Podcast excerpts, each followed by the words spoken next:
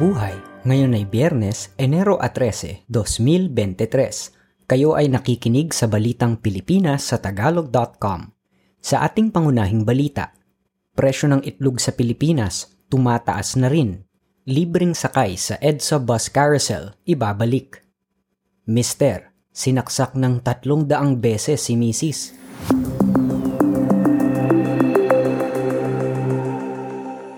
Itlog naman ang tumataas ang presyo ngayon sa pamilihan, batay sa Price Monitoring Report ng Department of Agriculture o DA. Ang bentahan ngayon ng isang katamtamang sukat ng itlog sa pamilihan sa Metro Manila ay nasa 6 na piso at 70 sentimo hanggang 8 piso at 70 sentimo. Mas mataas ito sa 5 piso hanggang 6 na piso at 50 sentimo noong kaparehong panahon noong isang taon. Upang maresolba ang sitwasyon, muling binuhay ng DA ang Price and Volume Watch Committee and Advisory Groups for Livestock and Poultry para mas mabantayan ang presyo ng itlog sa buong bansa. Ang mataas na presyo ng pagkain ng mga manok at ang bird flu ang dahilan ng pagtataas ng presyo ng itlog. Itong buwan ito, inotorisan ng DA ang importasyon ng 21,600 metriko tonelada ng sibuyas sa pag-asang maibaba ang presyo nito sa pamilihan na umaabot na sa 400 hanggang 700 kada kilo. Inaasahan ng DA na maibaba ang presyo ng sibuyas ng hanggang 100 kada kilo kapag dumating na ang mga inangkat na pula at puting sibuyas sa bansa. Inasahang darating ang mga inangkat na sibuyas ng hindi lalampas sa Enero 27 upang maprotektahan ng mga magsasaka na aani naman ang kanilang produkto sa panahong ito.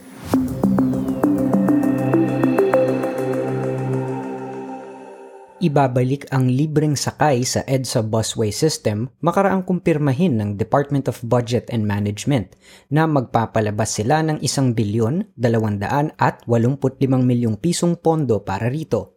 Ang pera ay manggagaling sa pambansang budget para sa taong ito. Sinabi ng DBM na ito ay kautusan ni Pangulong Ferdinand Marcos Jr. dahil sa patuloy pa ring nakakaranas ng kahirapang pampinansyal ang maraming Pilipino nagtapos ang libreng sakay sa EDSA Bus Carousel noong Disyembre 31.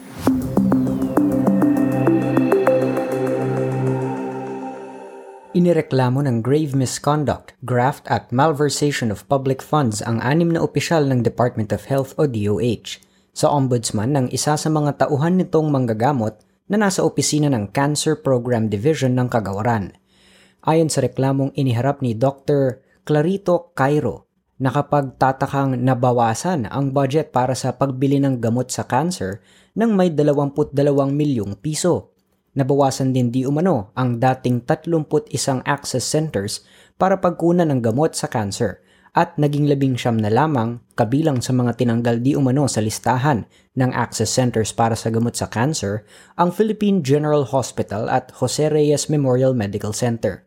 Bukod dito ay inireklamo ni Cairo ang reorganisasyon ni Disease Prevention and Control Bureau kung saan naitsapwera siya sa Technical Working Group na nagre-rekomenda at nagdedesisyon sa mga bilihing gamot sa cancer. Sinabi naman ng DOH na ang kanilang mga polisiyang may kinalaman sa cancer ay lehitimo at inaprubahan ng kanilang pangunahing may interes sa programa inaprubahan umano ng National Integrated Cancer Control Council ang lahat ng mga prosesong may kinalaman sa programa sa cancer. Sinabi rin ng DOH na ang mga halagang ibinigay sa mga ospital ay base sa nakadokumentong kahilingan ng mismong mga pagamutan at ang mga sinasabing tinanggal sa listahan ay nakakuha rin ng mga gamot at iba pang pondong may kinalaman sa pagtulong sa may kanser.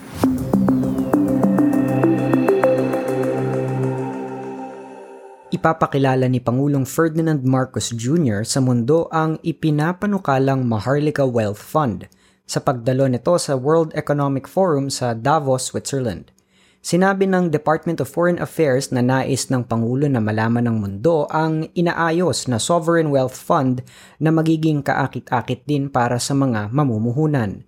Sa ilalim ng panukala, ang gobyerno ay kukuha ng pondo mula sa Land Bank of the Philippines, Development Bank of the Philippines, at dibidendo ng Bangko Sentral ng Pilipinas para makabuo ng 110 bilyong pisong kapital.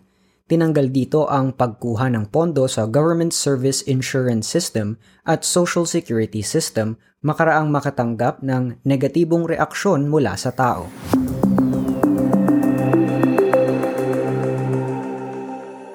Mangangailangan ng mas marami pang Pilipinong manggagawa sa Hong Kong. Sa pag-uusap ni na Hong Kong Secretary for Labor and Welfare Chris Sun at Migrant Worker Secretary Susan Ople, mangangailangan ng mas marami pang caregivers na Pilipino sa Hong Kong.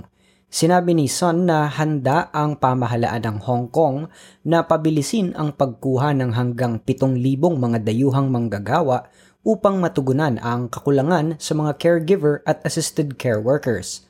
Ang ipinapanukalang sweldo sa caregivers ay nasa pagitan ng 12,000 Hong Kong dollars o 85,000 piso hanggang 20,000 Hong Kong dollars o 140,000 piso. Samantala, ang palitan ng dolyar sa piso ngayong Enero a 12 ay 55 piso at 29 na sentimo sa isang dolyar.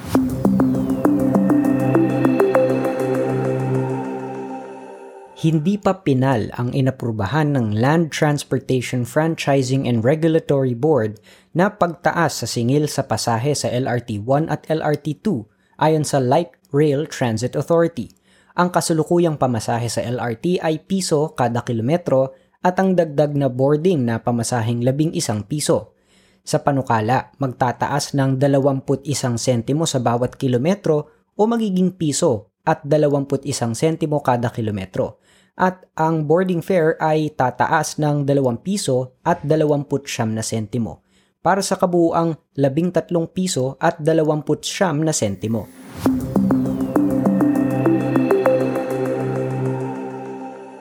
Sa trending na balita online, basta taga Batanes, honest.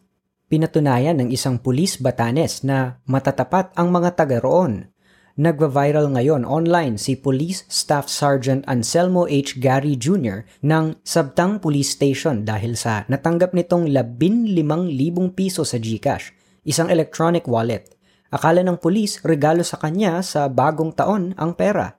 Nagkamali pala ang isang taga Quezon City na nangangalang Rose sa numerong napadalhan niya ng pera.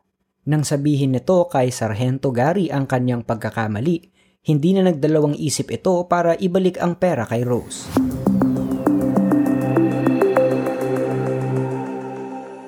Sa balita sa palakasan, pinalakas ni Miles Powell ang Bay Area Dragon sa pukpukang labanan para manalo sa Barangay Hinebra sa score na 87 to 84 sa kailangang ika-anim na laro sa Smart Areneta Coliseum noong Miyerkules. Dahil dito, napuwersang magkaroon ng pinal na laro para sa titulo ng PBA Commissioner's Cup. Ang winner-take-all na ikapitong laro ay isasagawa sa Enero 15 sa Philippine Arena sa Bukawi, Bulacan.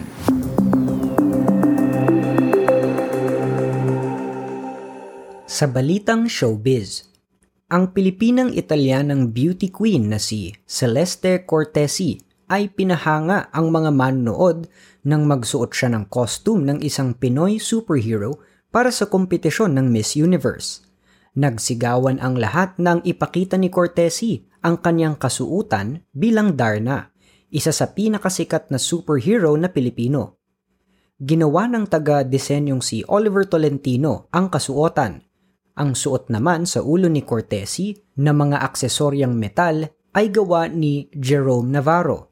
Si Darna ay isang ordinaryong babaeng nagiging superhero kapag nakakalunok ng espesyal na bato.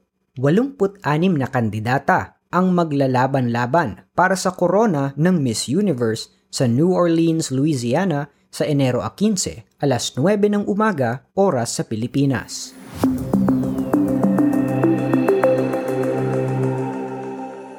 Sa balitang kakaiba, Tatlong daang saksak ang tinamo sa iba't ibang bahagi ng katawan ng isang 39 na taong gulang na babaeng overseas Filipino worker.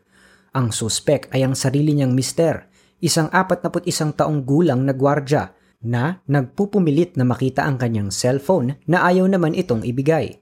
Nag-check-in ang mag-asawang sina Marilyn at Richard Acosta sa Golden Success Hotel sa Barangay Bantayan sa Mangaldan, Pangasinan sa investigasyon ng pulisya, Nagtalo ang mag-asawa dahil sa cellphone na ayaw ibigay ng biktima sa kanyang asawa. Naghihinala kasi ang asawang lalaki na may kalaguyo ang kanyang misis.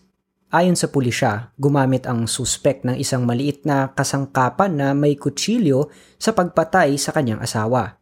Nakita ng mga rumesponding pulis ang biktima na nasa ilalim ng kama makaraang iulat ng isang roomboy na nakita niyang may dugo sa katawan ng lalaking suspect nang lumabas ng kwarto. Naaresto naman agad ang asawa ng OFW. Ang namatay na OFW ay kakarating lang sa bansa.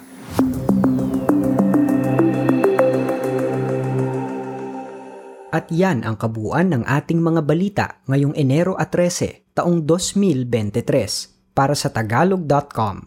Basta sa balita, lagi kaming handa.